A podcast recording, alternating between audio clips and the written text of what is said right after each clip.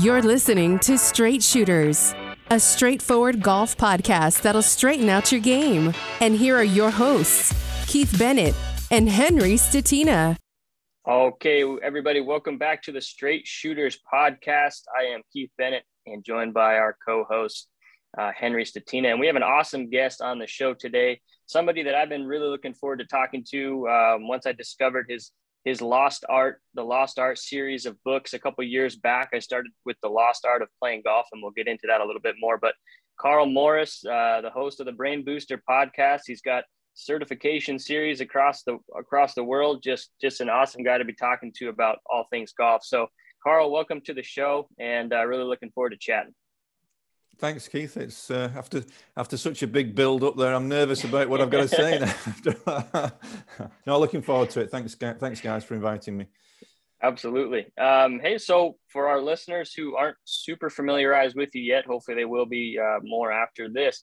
Uh, give us, you know, the two to three minute kind of background on on how you got into golf, what your background was. Did, did you come up playing as a junior? Did you know uh, were there professional aspirations, and and then kind of you know how did the book series kind of come about?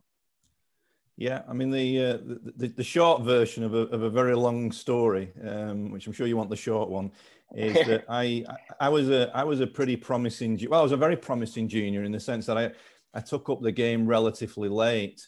I think I was about uh, 14 and a half, something like that, when I when I took up the game because I'd, I'd, I'd played cricket and football and all the other sports, and I was pretty much self-taught really, and within within 12 or just over 12 months after starting to play golf, I actually shot level par in a in a in a in a, in a competition in a, in a tournament. It was it was kind of like I thought it was golf was the easiest game in the world. Really, I used to just stand there and and and hit a, a, lovely little draw on every shot, and was pretty pretty good with a with a putter in my hand. And I thought, what you know, what a wonderful easy game.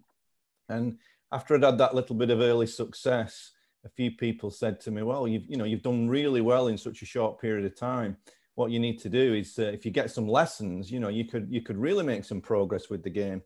And uh, all that all that early promise then turned into about 20 years of complete and utter frustration and a and a downward spiral where I, I just I just got I, I had some reasonable successes, but not ne- never got anywhere near what I what I thought I was capable of.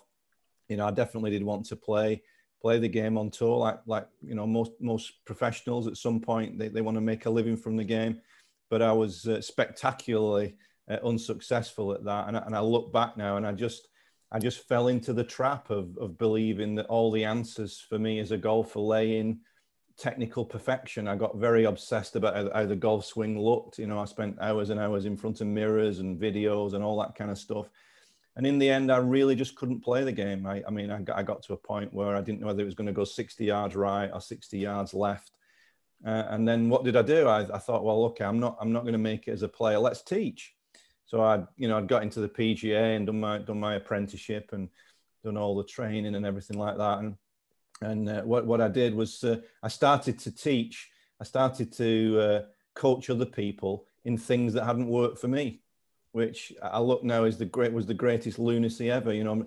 And and, and Fred Fred Shoemaker was a big influence on me, you know this was later on in the journey. He, he, said, I'll never forget him saying, he said, be very careful. He said, he said, don't pass on to others what didn't work for you.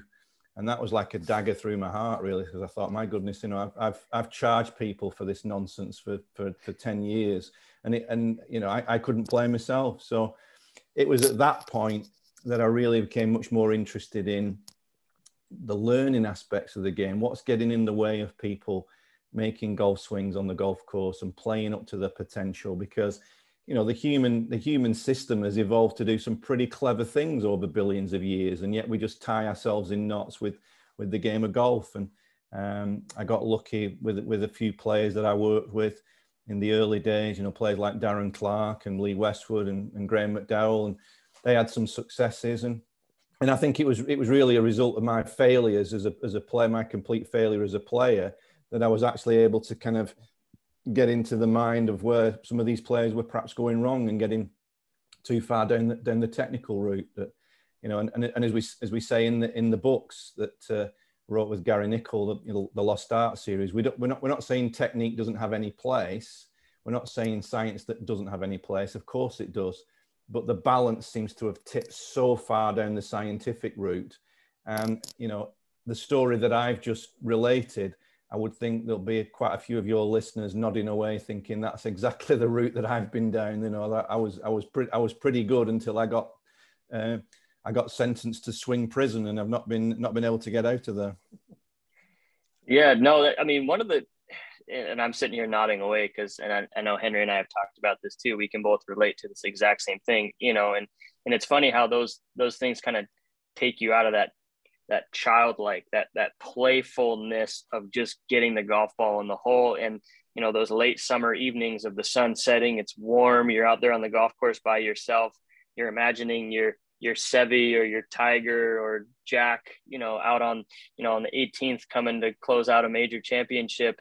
And how quickly as adults we think, okay, you know, that's all well and good, but it's time to kind of make this pattern a little bit better and, and, you know, refine things a little bit more. Um, and you have a great piece in your book on how, you know, you know, Seve got, you know, lost his artistry kind of doing that. But one of the main things that just hammered home for me when reading your books was that this whole concept of does the swing create the shot or does the shot create the swing? And I would love for you to eh, kind of expand on that a little bit because I think that's just huge for our listeners to kind of understand the difference there.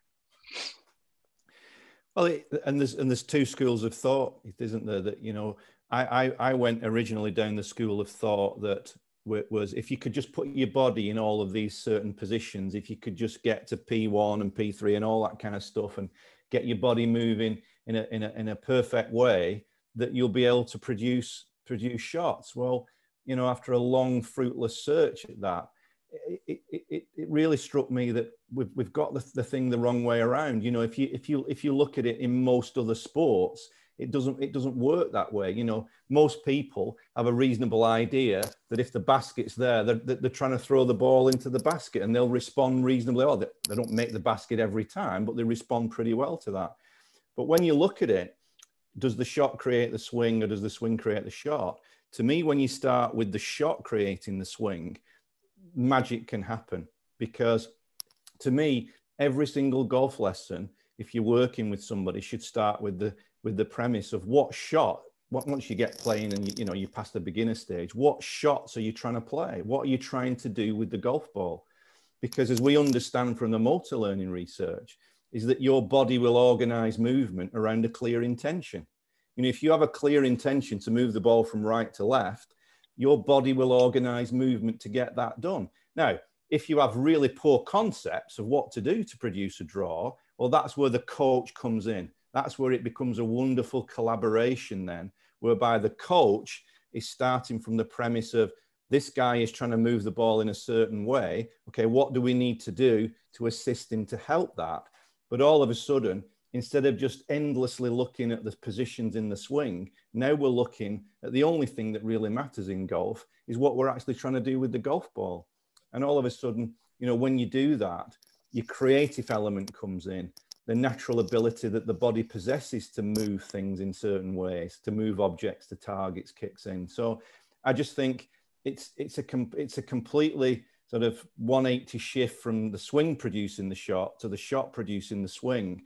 But if you think about it, you know, you'll have experienced this. You can even get relatively high handicap golfers who can be on the golf course, and when they're in when they're in trouble, you know, they have to hit the ball low under the trees or they have to bend the ball around the trees to get back in play. Even relatively, you know, inexperienced golfers are able to do that a lot of the time because the golf course is creating a very clear intention of what they need to do with the golf ball. So I think, you know, my, my dream of the future is that, is that we actually create situations where we give a little bit more credit to the genius that the body that the body is. You know, we give a little bit more credit in a, in a coach student relationship that this this guy or this girl can find a way with some guidance of producing certain movements that will result in certain shots. And then it becomes a joy because then you can take the shots out onto the golf course tr- rather than trying to take a swing out onto the golf course, which is a completely different thing altogether. Yeah, I mean, it, it, yeah, go ahead, Henry. that that story completely resonates with me. Um, I grew up playing golf at a very young age, and uh, I continued to progress as I continued to grow and get stronger and hit the ball further. And then as I became an adult, I stopped growing and, and I stopped improving at the game. And so I turned to golf instruction more heavily. And, and obviously, a lot of it had to do with swing instruction and technique. And ultimately, went down the rabbit hole like you uh, had done. And, and, I quit the game for, for 18 months, um, completely wow. frustrated with it. And, and throughout that time frame, I uh, continued to study uh, the works of, of uh, Dr. Bob Rotella and Manuel de la Torre and some of these instructors who have very different ways of thinking from the norm. And um, I, I, really appreciate what you've said uh, from what you learned from Fred Shoemaker that we, we, we don't need to pass on to others uh, what didn't work for us and that the body will learn to organize the body movement uh, based on the, the shot intention. Something that, that uh, I've always been curious about is how players will find themselves deep in the trees and be able to execute a shot tremendously with very few options and a very clear intention as to how to escape versus that of being in the fairway when the, the, the, shot options are endless and they either can't seem to see the shot or they can't seem to decide on which shot to play. You know, it's sending shivers down my spine with this because it's just I'm so passionate about it, and I think it's such an important subject because we seem to be going more and more down the technical route, if anything. And and and I think you know golf is golf is at a tremendous crossroads now because the game, as a result of a global pandemic, has been given the most amazing shot in the arm because participation. I I'm sure it's the same in the States, but all over Europe, participation was falling and falling and falling. A lot of people were moving away from the game of golf and then, as a result of the fact that for a period of time when all our liberties were taken away, we couldn't do hardly anything. And golf was one of the first things that we could do, you know, when the restrictions started to lift. And, you know, I'm sure it's the same in, in over where you are that all of a sudden golf club memberships were getting filled again, the participation levels went up, young people were starting to play. Now, the thing is, hopefully, as things do get back to normal, golf is at that crossroads of can it retain those new players? Now, if you think about it, what, what do humans do? They, they continue to do things that they really enjoy.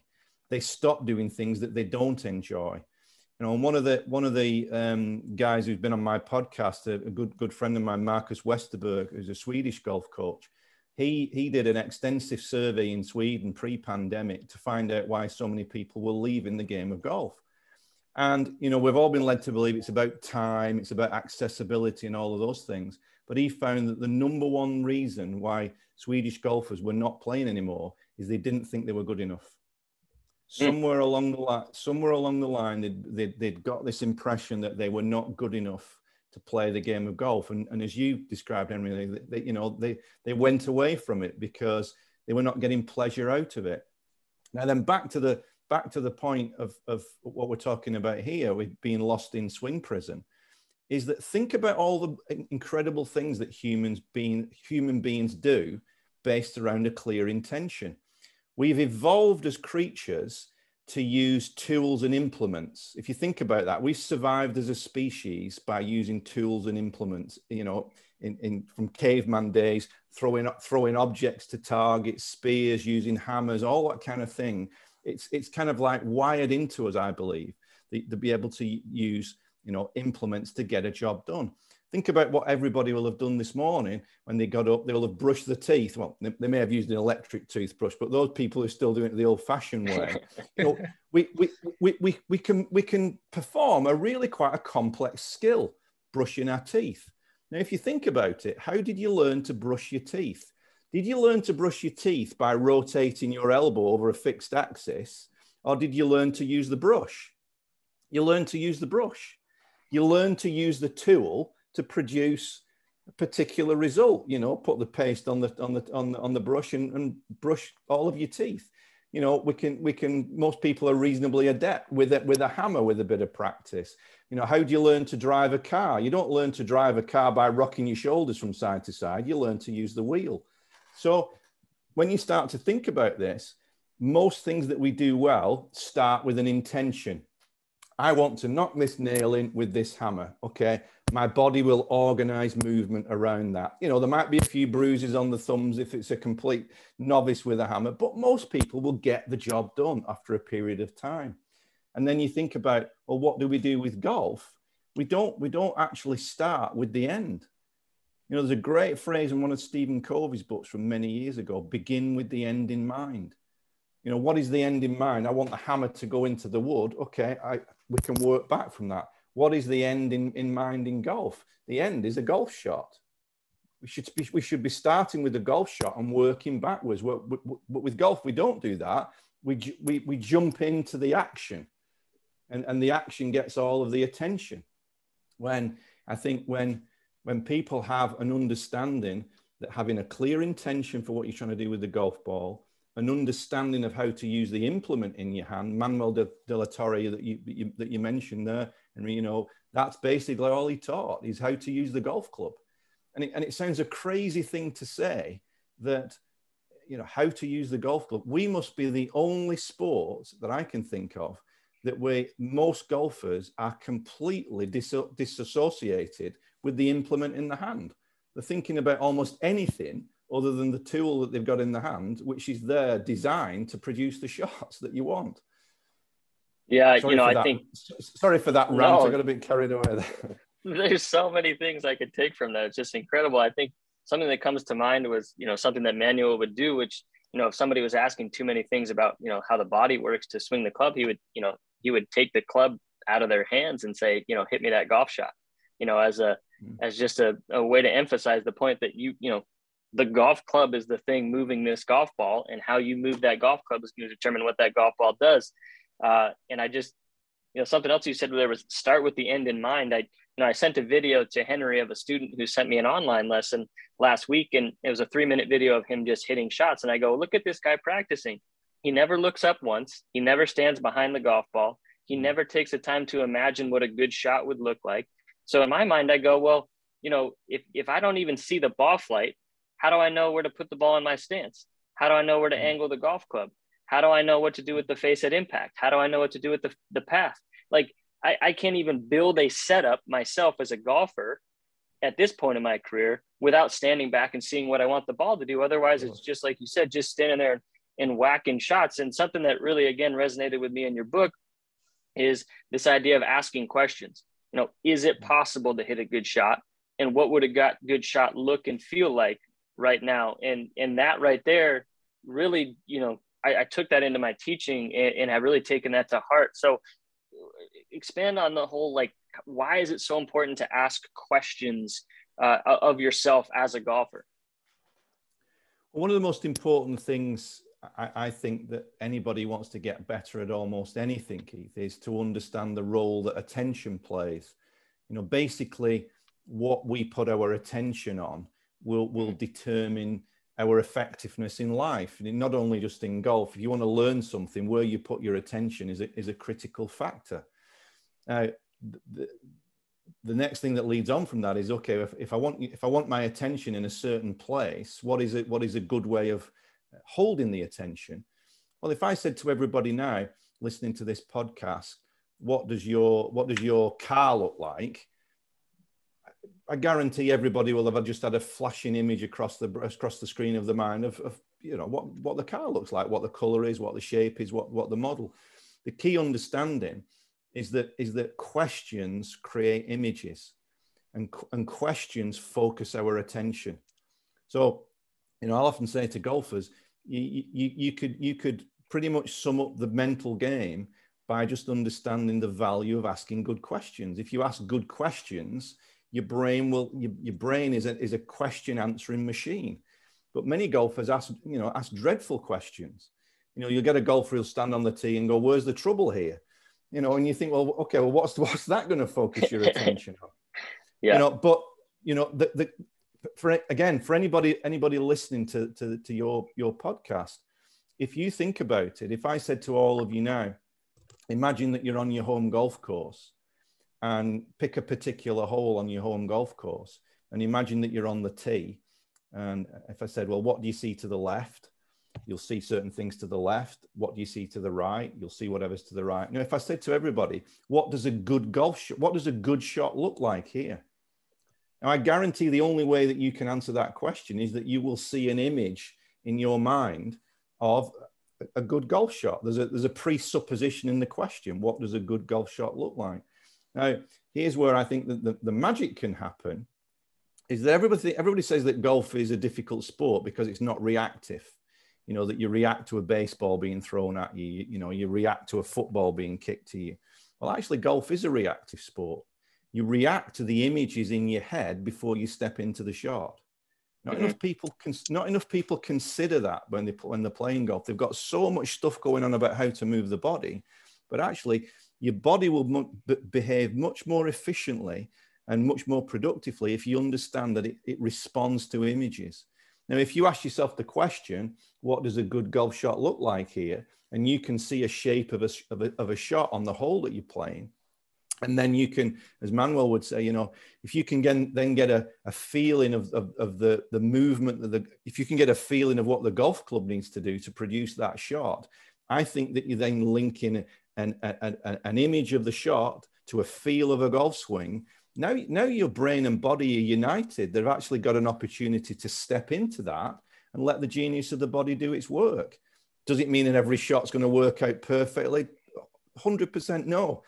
But I'll tell you what, the golf, the game of golf that you could play in the future, in the season ahead of you, could be completely different if you maybe start to approach it this way, where you just tap into the artistry that resides in everybody and you understand the role of attention and you understand the role of, of questions. And it, it almost sounds too simple, but you know, we, we, we, were, we were just chatting on air. I mean, I've, I've just seen before we start, you know, I've just seen so many players and so many coaches really respond to this. You know, Randy Joyner has been on, on my podcast a couple of times, who you guys have heard that in the States, you know, is just getting some amazing results with with young players, with, you know, players of all levels, getting them on the golf course, responding to asking good questions. Yeah, exactly. You bring ahead, up a really interesting topic about visualization and, and mental pictures and focusing our attention on the intention. I'm curious mm-hmm. to know which of that seems the most new for the amateur golfers that you tend to work with. Is it uh, focusing their attention on the intention, or is it maintaining their attention for the duration of the swing? And how do you go about training a person to improve those two very, very valuable aspects of making a good golf shot? Yeah, I think that the two uh, are so in, interlinked, Henry, that, you know, I think that for, for, a lot of players, a lot of students that I've worked with, the, the understanding the role of questions is a big breakthrough for them. It just, you know, it just, it really resonates because they can, they can relate it to other things in life that, that you know, if you go into a, if you, if you're sat in the, in one of the finest restaurants in New York and somebody says, what's wrong with this place? you know your brain's going to go in search of what's wrong with it it'll find it so when, when you understand the role of questions that's a big breakthrough but then i think the idea of being able to keep your attention on something for the duration of the swing i think that then is, a, is another skill level altogether.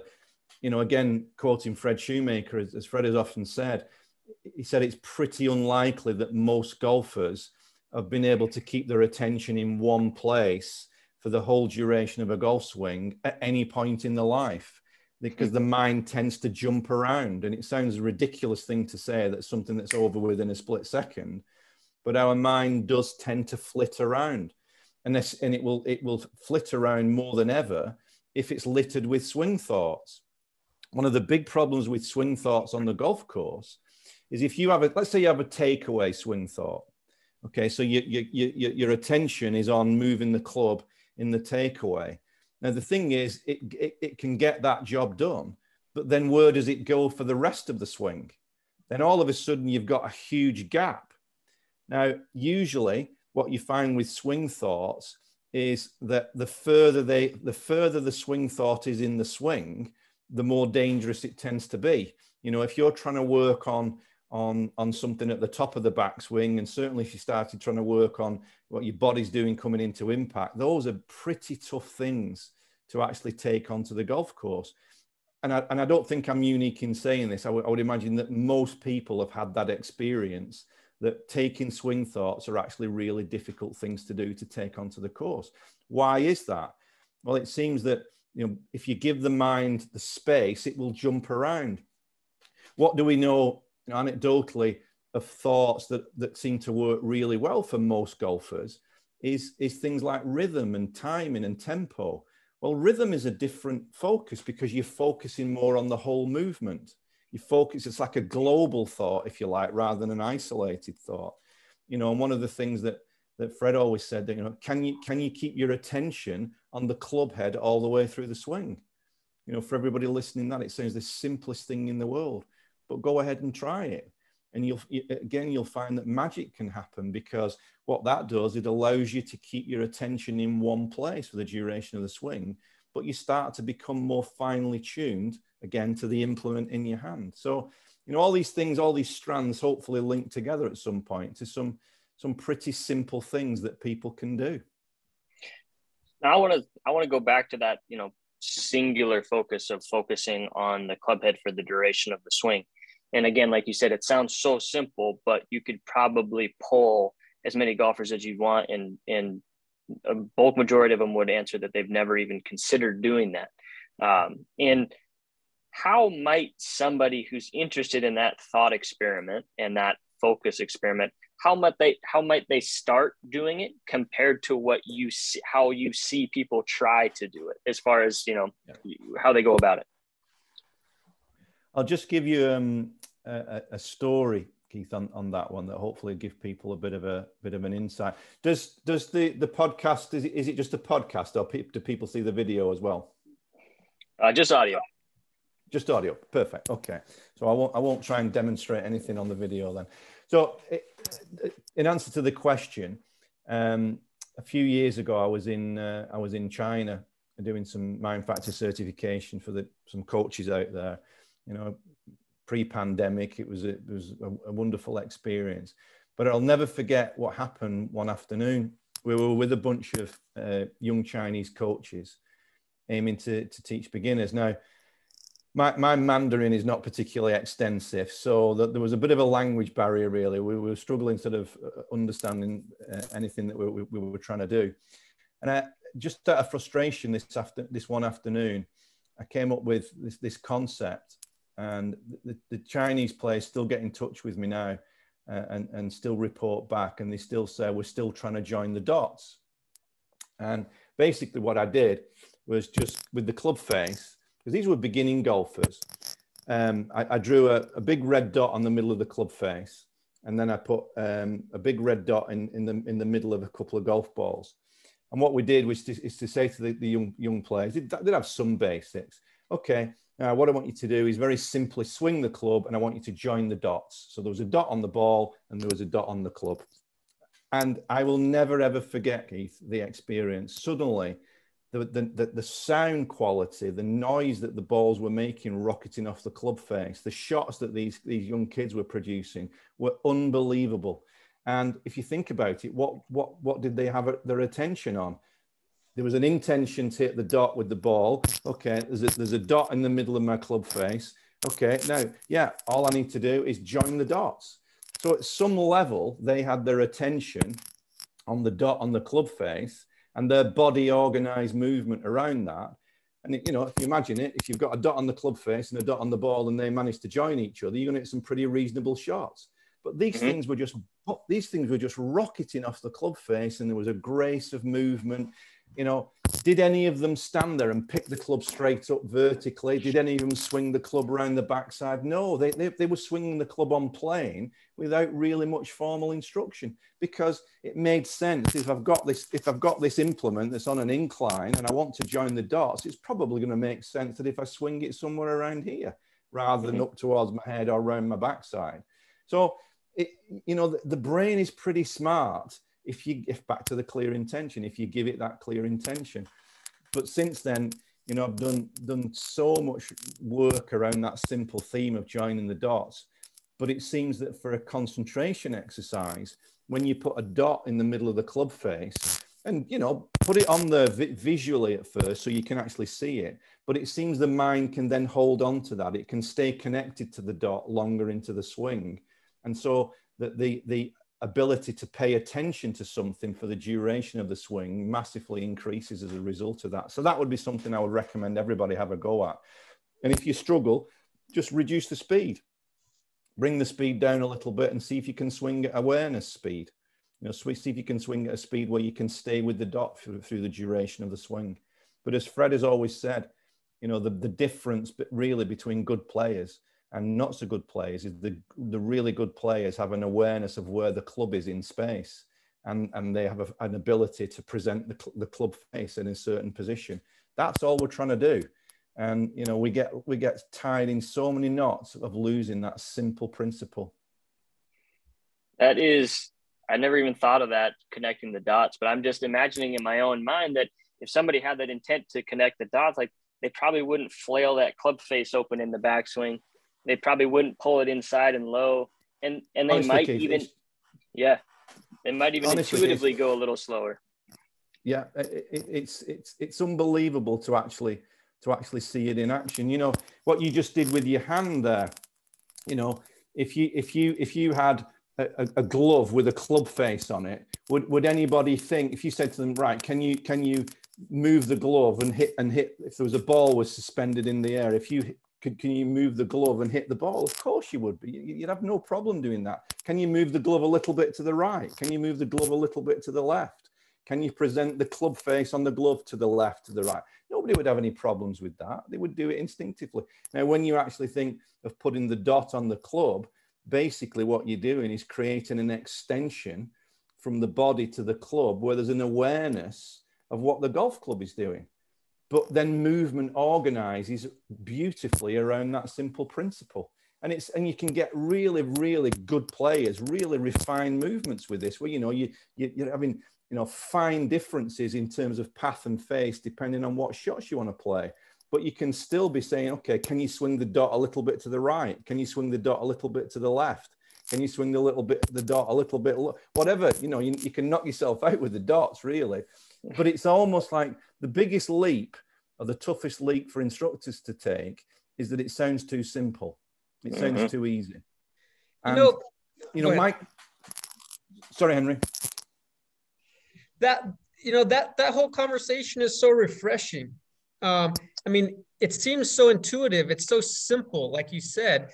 It aligns, you know, as, as best as perfectly as I can imagine with what the researchers are saying and, and finding in, in the field of motor learning, in sports psychology. Um, the psychologists seem to have it. You guys who write the books seem to have a very similar message. It seems clear to me. Um, the tour players, uh, while they don't maybe explain it, they seem to allude to some of these concepts.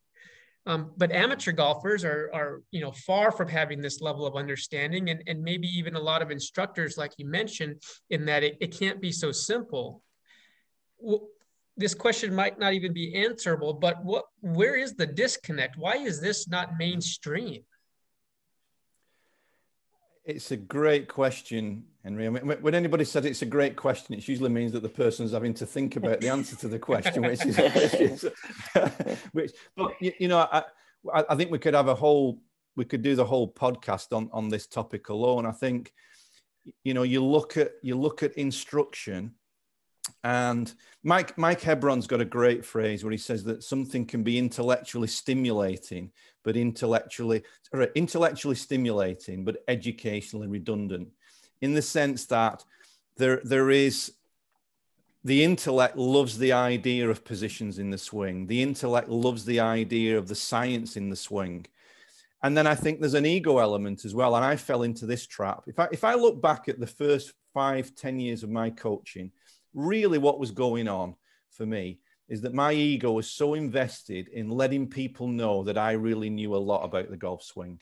That was what was going on. It was it was all about real. It was really all about me showing how smart I was, and I'd get videos up and I'd show positions and things like that. And you know, I look back now and, and, and I just I close my eyes and I cringe and I think, you know, I was one of those guys who used to get, you know, I'd get a 55 year old bloke with a huge beer belly and and and, and I would put Nick Faldo next to him on a, on a on a on a video screen and say he should be swinging it like Nick, and you just think that the, the two are just the, the, there's no resemblance whatsoever between the, those those two things. It's it's like north and south. But then I think you look at you look at it going forward, and how many golf magazines are there? How many how many golf books are there? There's a huge huge industry that spawned around the idea that an instructor knows something that you don't. Mm. If, if you think about that, is, is that the, the, the instructor is, is, the, is the one with all the answers and all the secrets. Now, I'm not knocking instruction. There are some wonderful, wonderful coaches. And I do believe everybody who coaches the game of golf is doing it with the best of intention. And, you know, if you're a very technical coach and you get great success with students, I, I would be the last person to, to, to say change. But it's just my experience of, of the game. And you guys seem to be sort of nodding and, and backing it up that for most people, that route doesn't really reflect in better golf. And certainly it doesn't reflect in more enjoyment. But there's, but there's, a, there's a, almost a dependency industry being created whereby somebody goes for lessons and they're given the kind of like you know, the, the hors d'oeuvre of a few positions. And then they've got to work on the next position and the next position and the next position. And there's a bit of a dependency created, you know, and, and this is even the case at the very highest level. Um, and I was, I was, I was fortunate, you know, I grew up and my, my heroes were, were Seve and Seve Ballesteros and Jack Nicklaus And I always remember Jack Nicklaus saying um, at a tournament once, and, and, and he said, I really don't understand these young guys these, these days. He said they're standing there on the range on a Wednesday afternoon working on the golf swing. What the hell is that all about? They should be they should be thinking about nothing other than playing golf. And he said, I, I could not thank Jack Grout enough for what he did for my game. He said, Jack Grout made me into a great golfer, but he said we did it completely differently. You know, I used to just go and see Jack at the beginning of a season and say, Jack, tell me how to play golf. And we went through some basics. And then that was it. I would go away and play golf for the season then. You know, and, and you know, that's the greatest, you know, the greatest tournament professional that's ever played, the, the greatest champion of all time. You know, somewhere along the line, we've, we've, you know, we've maybe lost some of that wisdom. So, you know, long-winded answer to, to, a, to a good question is I think it's a very complex situation where there is a, is a, there's a whole industry been spawned around the, the intellectualization of the golf swing, the dependency in a way of, of pupil and player, and there's a there's a, an economic element to it as well. You know that, mm. that I, I call it I call it McDonald's coaching. You know, get, you know get get 20, 20 slots in your diary and have them coming through and just give them all big macs and and and, and away you go and I, I, again I, I, know people are, are, coaching better than that and again it's with the best intent but how the hell can you coach anybody in half an hour you know what can you what can you do beyond just saying all right you're a bit shut at the top or you're doing this or you're doing that you know to me again we are we are the we must be the only sport where many coaches never see the player play. Yeah. Can you wow. imagine? Can you can you imagine a football coach working with a team, and he never watches a game, but he then says to the team, "Right, lads, how did you play last week?" Right. You know, I mean, it would. It, it just. It's, it's it's laughable, really, isn't it? But yeah, and then relying on them to tell you how they played. Yeah. They ne- they never give you a straightforward answer. Exactly. I mean, can you imagine the craziness of that? That you know, all the guys are there on a, on a Monday afternoon telling the telling the football coach how they played on a Saturday in the game. I mean, it's just you would you, you know you would. I mean, I, have I've had many many because um, I work with some other sports. I've had many many players, good players of other sports, saying, "Do they really do that at golf?" And they just can't understand. They can't understand, you know, the way that it's coached. You know, I mean, the other thing, the other thing as well is that again, we're probably the only sport where we practice in an environment that has got absolutely nothing whatsoever to do with the game itself. Crazy. Yeah, I mean, I, I just imagine, uh, you know, Steph Curry, who recently just broke the three point record, you know, before every game, warming up with his shooting coach on his right shoulder, you know, going through positional, you know, going through positions on his three point release every game. But you see that at the tour level. I've gone to plenty of tournaments and you see pros lined up down the range. They've got the TrackMans, they've got the launch monitors, they've got everything. They've got a coach taking video, you know, moments before they go and tee it up. And you just think, how can this guy or woman go play freely, not attached to the outcome, accepting of the results, taking each shot as a new opportunity? It's just kind of crazy. Um, and you know, like you just said, and, and I'm I'm so guilty of this, of this, and Henry has said the same thing. We talked about this the other day. We've probably seen 10% of our students play up 18 holes of golf, you know, and and I and, and I say this every time. The students who I invite to proams and pro members and these events, I learn so much more about them, and I'm so much more prepared to help them with their golf swing when I see them the next time it just wouldn't make any sense to do it any other way. See, the thing is, Keith, it's and and I, I'm I'm with anybody here who, who, who you know we've got to pay bills, we've got to pay mortgages, you know we've got to we've got to earn a living and, and all that kind of thing, and and that there's a, there's a huge economic challenge to doing this differently because you know the McDonald's route of 20 lessons in a day, half hour slots is is a very it's it's almost like an industrial revolution industry in the sense that it's it's it's efficient in a mechanistic way mm. but it's very it's very inefficient from a humanistic point of view from a human point of view you know i'm i'm, I'm lucky that the players i i work with I, I won't say anything to any player that i work with until I've walked six holes with them. And I, and I literally don't, don't we, we talk obviously in the six holes. I'm not, I'm not, I don't walk around in silence for six holes, but I just, I just watch them play golf and I ask them lots and lots of questions, you know, and so, so many times that you realize that, that, that there's so much more going on with this, with this, with this lady or this, this, this, this guy than jumping straight in at the golf swing.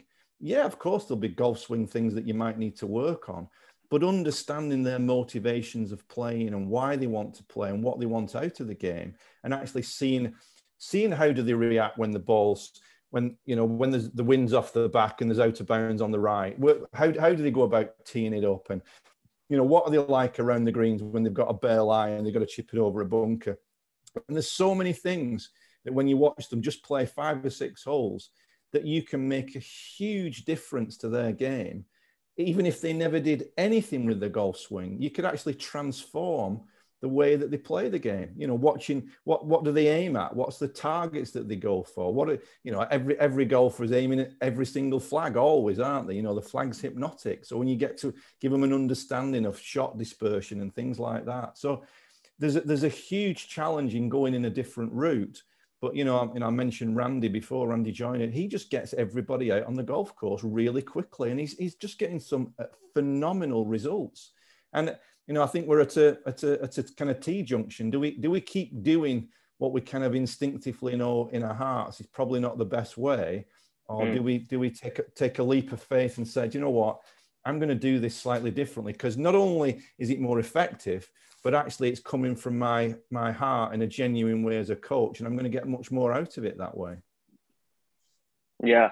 You know I, I, had an experience with a golfer who i had a bunch of lessons with on the on the range and i i wasn't getting through to him uh, and he said his scores were improving i was like i got to get you out on the golf course and we rolled mm-hmm. up to this 180 yard par three downhill and there's a bank on the right side he's a right-handed golfer and i asked i asked him know what shot what what do you see here what are you trying to do he goes oh, I'm trying to bank it off that slope because it funnels down to the green.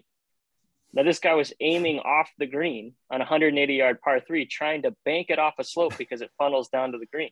And my mind exploded. And I was, if I, you know, if I had known this 10 lessons ago, I, you know, I could have dropped your scoring average by eight shots if I had known that on 180 yard, you weren't even aiming at the green. And, you know, knowing what we know about shot patterns and dispersion patterns, it, you know, that right there kind of opened my mind to like, you know, question myself, like, am I doing this the right way? Or like you said, am I kind of just going about it knowing that I'm not doing it the right way, but this is more efficient because they just, the, the, the, the students show up, you give the lesson, they leave, they show up, they give the lesson, they leave. And like you said, it's not as fulfilling. You know, I, you know, like I think uh, Shoemaker said it on on your podcast. You know, do I want to be doing something that's endlessly, you know, endlessly fun every day or do mm. i want my lessons to be endlessly fun or endlessly joyful or you know kind of endlessly dull or endlessly boring and i think you know, getting out on the golf course and communicating with these people, seeing what they're doing. Why are they hitting that shot? Oh, they're deathly afraid of hitting it right. Oh, there's more room to the right than they realized. You, you actually have room over there. You know, those types of things. And I've had such positive experiences. But like you said, you, you know, taking that leap of faith to say, hey, this is how I'm doing every lesson. Uh, mm. You know, like Randy has done is is is pretty cool and and uh, something I definitely uh, will be implementing going forward. See, that is a great example, Keith, of, of phenomenal coaching because you're there with the guy and you've, you've asked him a simple question. You know, what are you trying to do here? Now, you, you could never ask that question on, on the range. You would never, right. you would never get, you would never get the correct, not the correct, the, the truthful feedback that you got in that one moment. Now, in that one moment, you asked a great question he gave an answer that blew your mind. But actually, all of a sudden, now the coach player relationship goes to a different level because by understanding, if, we, if you think about it, you know, to me, what great golf coaches do, or great coaches in, in, any, in any field, they, they change two things they change concepts and they change perception. You know, mm. what, what, is, what is the concept that you have to hit a draw, to hit a straight shot, to, to hit a fade, mm. to hit it high, hit it low? What what what what concept currently resides in, in in your head? Now, if that if that concept is really poor, you, you can help that player by by helping them adjust that concept. If the perception of the game is hitting it, you know, bringing it uh, in off the bank on the right hand side of a green at 180, when we know, you know, not even the best players in the world would ever try and do that. You, you, you've, you've helped him, you've shaped the perception, you've changed the perception. Now, we, we can't really do that efficiently on the range. You know, all we've got, oh, the only thing that we've got to really work on on the range is, is the movement, is the golf swing. And, you know, if you're going to try and keep the guy keep coming back week after week after week, probably join the dots is not going to do it. You know what I mean? It's because it's almost yeah. like this the, the, the, students come with a certain expectation. Oh, you know, I've had people say, oh, you know, I've such and such a body, he's got launch monitors, he's got this, he's got that, he's got something else. And you think, okay, well, that's well and good, but did you get better? Are you enjoying the game more?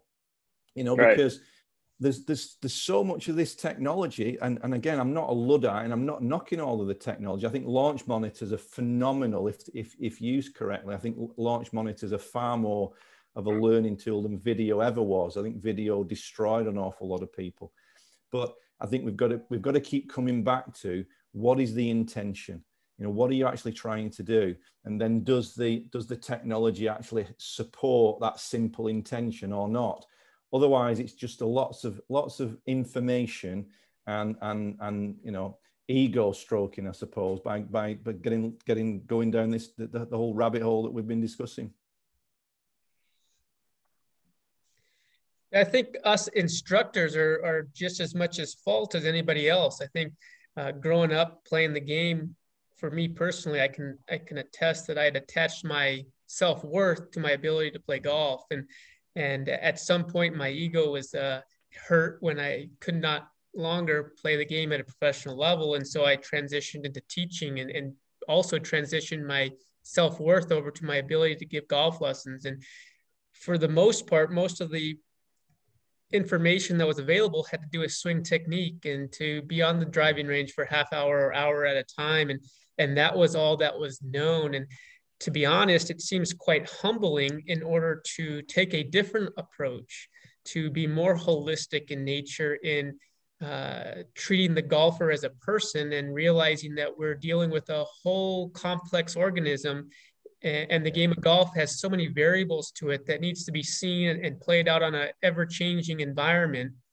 And that um, if we want to be successful, we can't take the easy route of giving those half hour or one hour golf lessons. We need to create a more coaching model and be able to experience our players out on the golf course and, coach them for what they really are. Um, I think that would go a lot further for our game. And uh, at the end of the day, then we would actually be far more uh, situated for helping our players get better because as a golfer, I don't think I improved because of the technique as much as I did the hours of experimentation out on the golf course.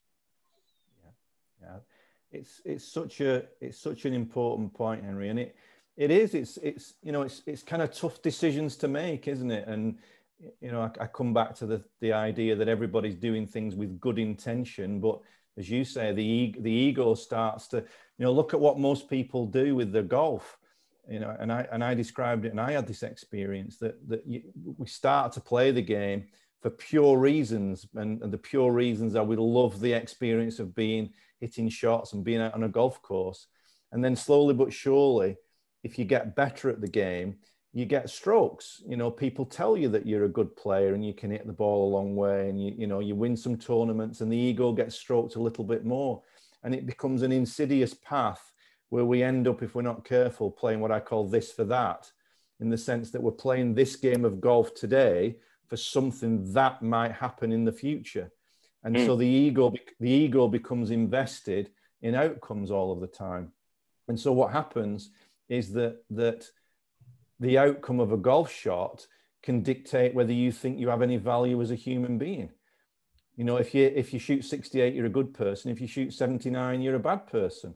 And that is t- that is far too much pressure for any human being to sustain.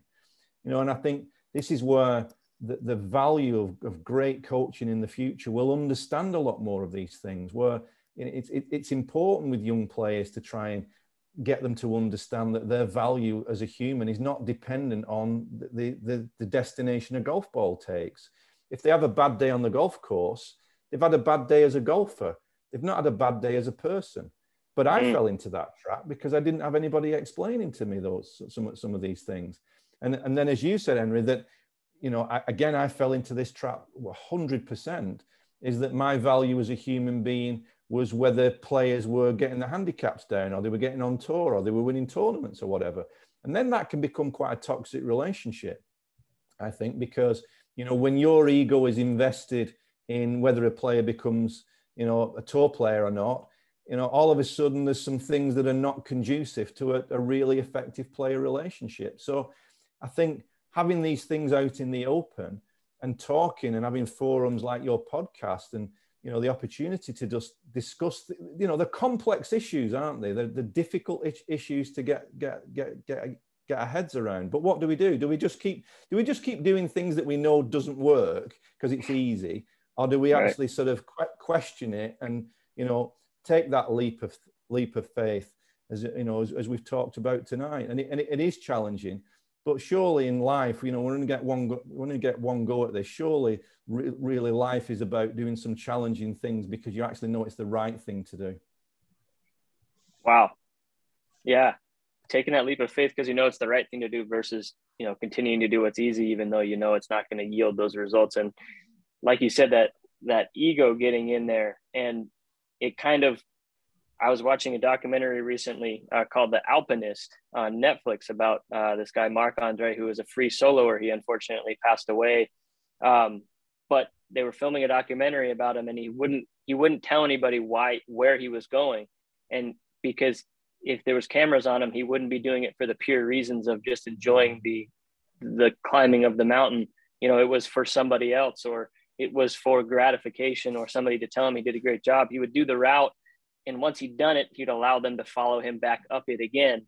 Uh, once mm-hmm. he'd done it for the right reasons, and you know, you, it, it's so it's so hard because once you know all this stuff, how do you you know how do you transition back into that that joyful, playful, unattached to the outcome, accepting of the results? You know, especially like when you you like to take it to the next level and play tournaments and and try to ch- challenge yourself, but but still saying like you said, if I shoot 68, hey, I had a good round of golf. I, I had a nice mm-hmm. process today versus, yeah, I'm a good, I'm a good person today. Or, you know, vice versa. It's hard to, once you know all this, to put it aside again. I think, I mean, Tim Gallwey, you know, he wrote the inner game books in the 70s. He was so far ahead of his time. It was unbelievable. And, you know, in, in the inner game of golf, I think it was rather, rather than the inner game of tennis, he talked about the idea that really what you've got to do is shatter the illusion. And by that he meant was was shatter the illusion that, that it really meant anything if you shot a good good good golf score, if you shot a low number. Shatter the illusion that it really means much of anything because it doesn't. And you know, the moments of victory even winning majors are over, over. It's like a puff of smoke. It appears and then it disappears really quickly. You actually shatter the illusion and get people to realize that their value as a human being does not depend on what a golf ball does. But then what you do is that you allow yourself to recreate the illusion. So you shatter the illusion and then you build it up again and actually say, do you know what? I'm okay, whatever the outcome is. Now, if I'm okay, whatever the outcome is, do you know what? I'm actually going to I'm actually going to aim to shoot as low as I possibly can. I'm actually going to aim to win a bunch of tournaments. So mm. it's it's kind of like this it's kind of like this paradox, really, where you where you see through the, uh, the uh, the illusion of it meaning so much that your ego is attached to it. You shatter that illusion, but then you say, do you know what? I, I'm I'm a I'm a great believer that when when somebody can accept any outcome and you could now you could take this on a single putt, or you could look at it a tournament, or look at it a season. If if somebody is faced with a putt and they're prepared to deal with any outcome, now it's pretty straightforward with a putt. There's only going to be two outcomes. You're either going to knock it in or you're going to miss. Now, if you can accept both of those outcomes, 100%, not phony out, not phony acceptance, but you're prepared to deal with the ball going in, or you're prepared to deal with it missing then you are free. It's a home run. You are free to actually knock the ball in the hole. You know, you look at you look at most of the problems that occur with with putting. Most of the problems occur later on in life. You know, people play as kids, and they're generally pretty good at putting, but as they go further and further down the line, they get worse and worse on the greens for a lot of for a lot of golfers. Why is that? It's not because the action is difficult. It's because the ability to deal with the outcome reduces, that the outcome means too much, that they don't want to miss a putt, they don't want their ego to be shattered. But it's actually when you see through all of that and you can be okay with any outcome that you're actually free to play the game again. So once you're free to play again, well, why not aim to knock it in?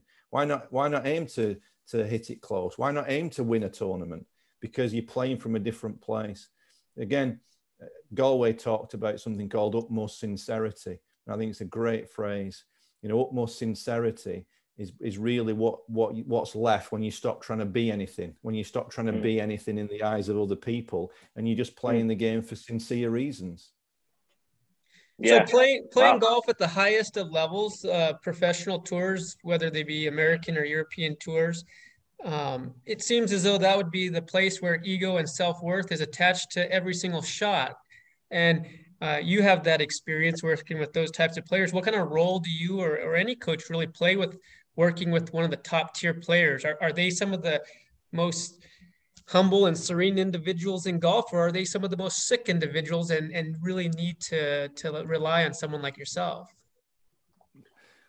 Wow, that's a, that's another big question, Henry. That one, isn't it? What what what a, what a tour player's like. I mean, you get you get the whole the whole run of it. I mean, it's a it is a very insecure world as we've as we've discussed that, that you know all, all the sort of coaches that are out there it, i think can breed a lot of insecurity.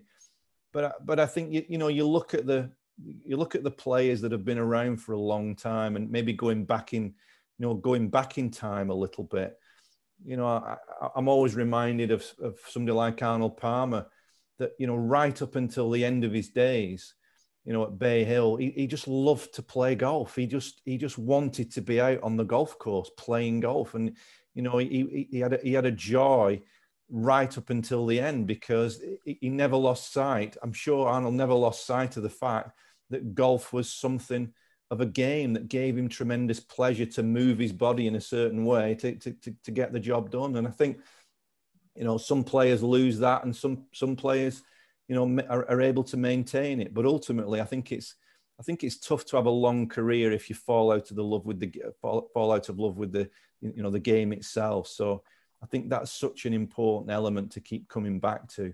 And again, we've quoted Fred all night, but you know that that question, the biggest question of all, is why do I play golf? That's an, such an important question for everybody to ask. Why am I doing this?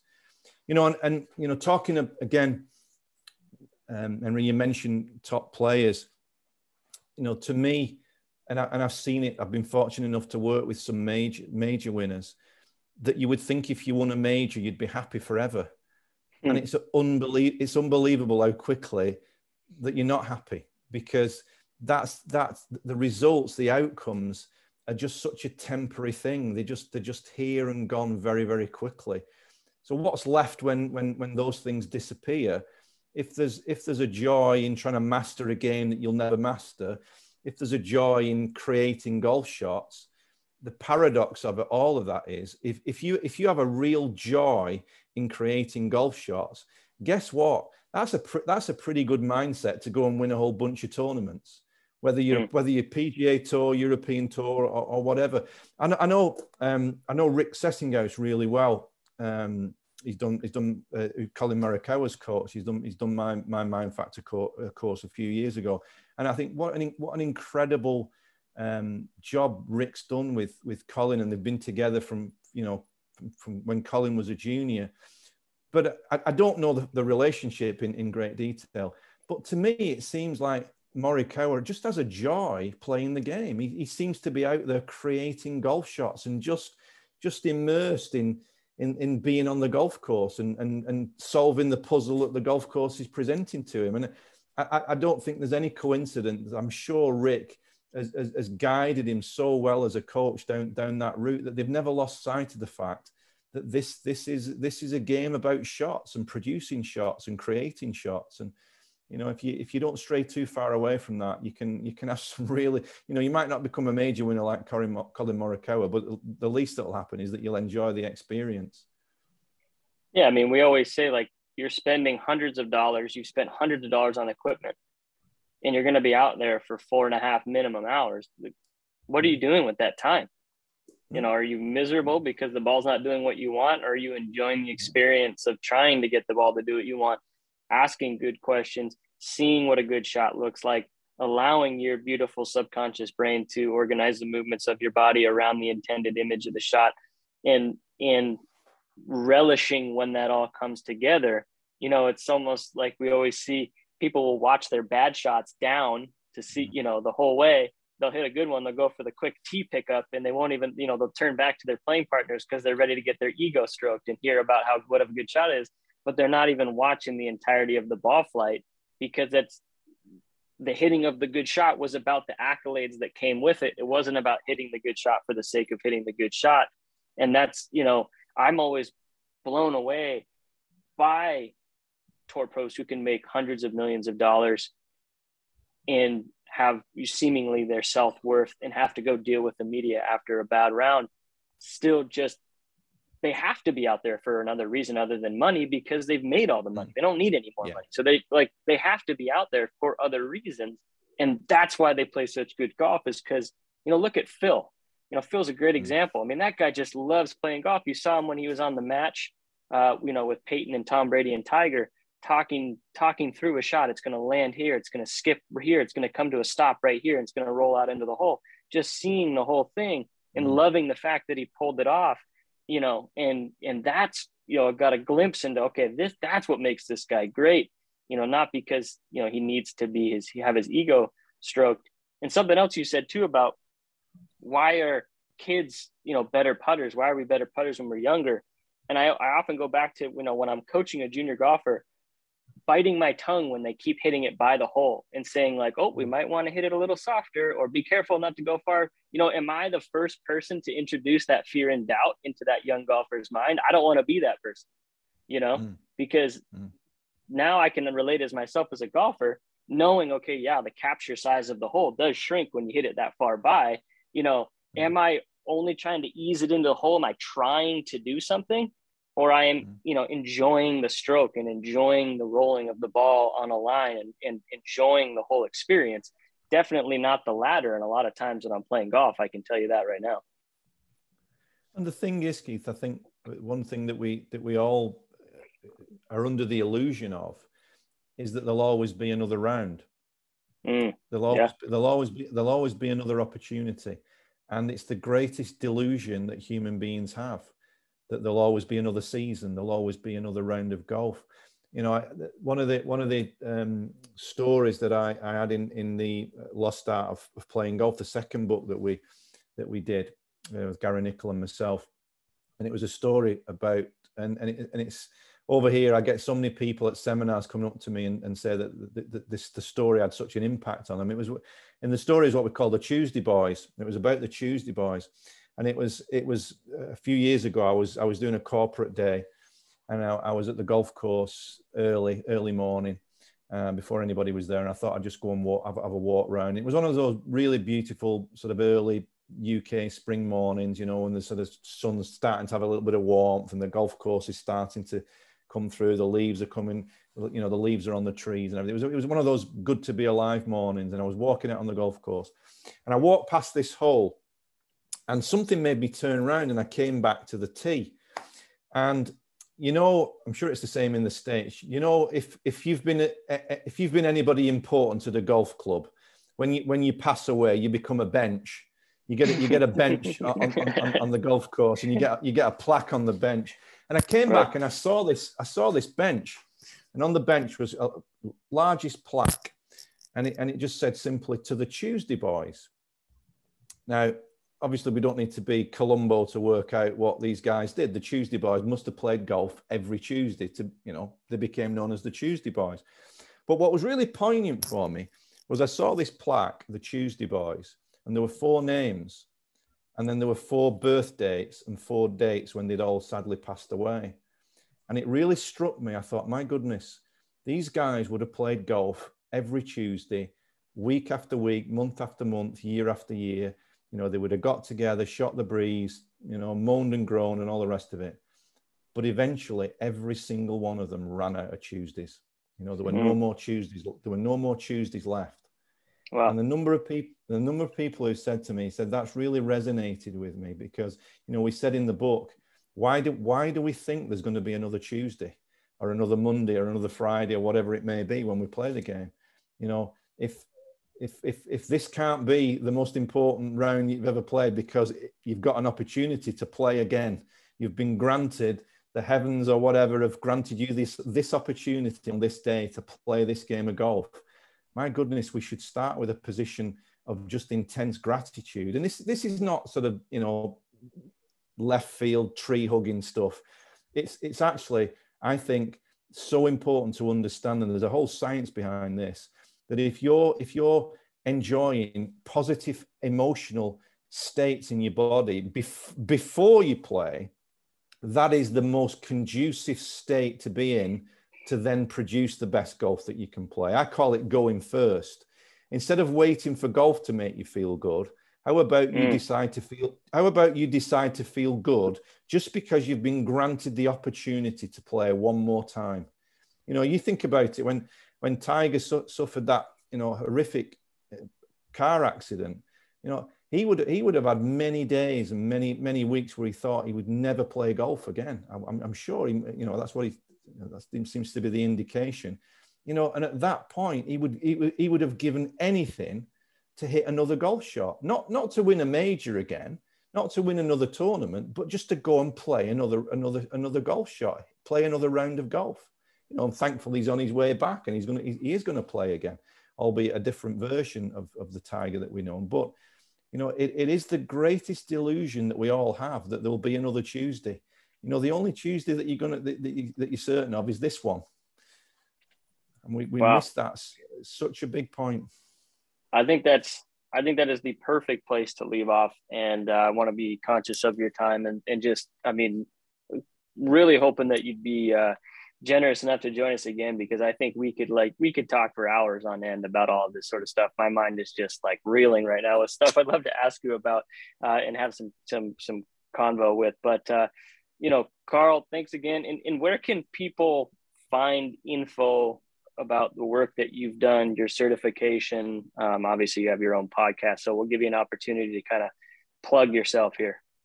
Yeah, no, they've, have really enjoyed that, guys. You've uh, you've you've asked some really, really, really good questions there that uh, got the conversation flowing. It's always a good indicator of time when you look up and think, "My God, there's uh, uh an hour and twenty minutes or so gone, gone there." So you know, thanks, thanks for thanks for those questions. And I think, you know, it's it's it's having forums like this that is so important that we that we get these ideas out here and, and just and from a sense of not not coming from a sense of I, I know and you don't. It's it's it's a sense of just sharing information and giving people different options to to think about. So um, it feels like we've only played three holes tonight of what, what should be an 18, 18 all round, doesn't it? But it does. Uh, but yeah, thanks. Th- thanks for that. Um, if, if people want to find out and they want to become uh, certified Mind Factor coaches, there's a whole bunch of them around the world now. But uh, go to the website, themindfactor.com.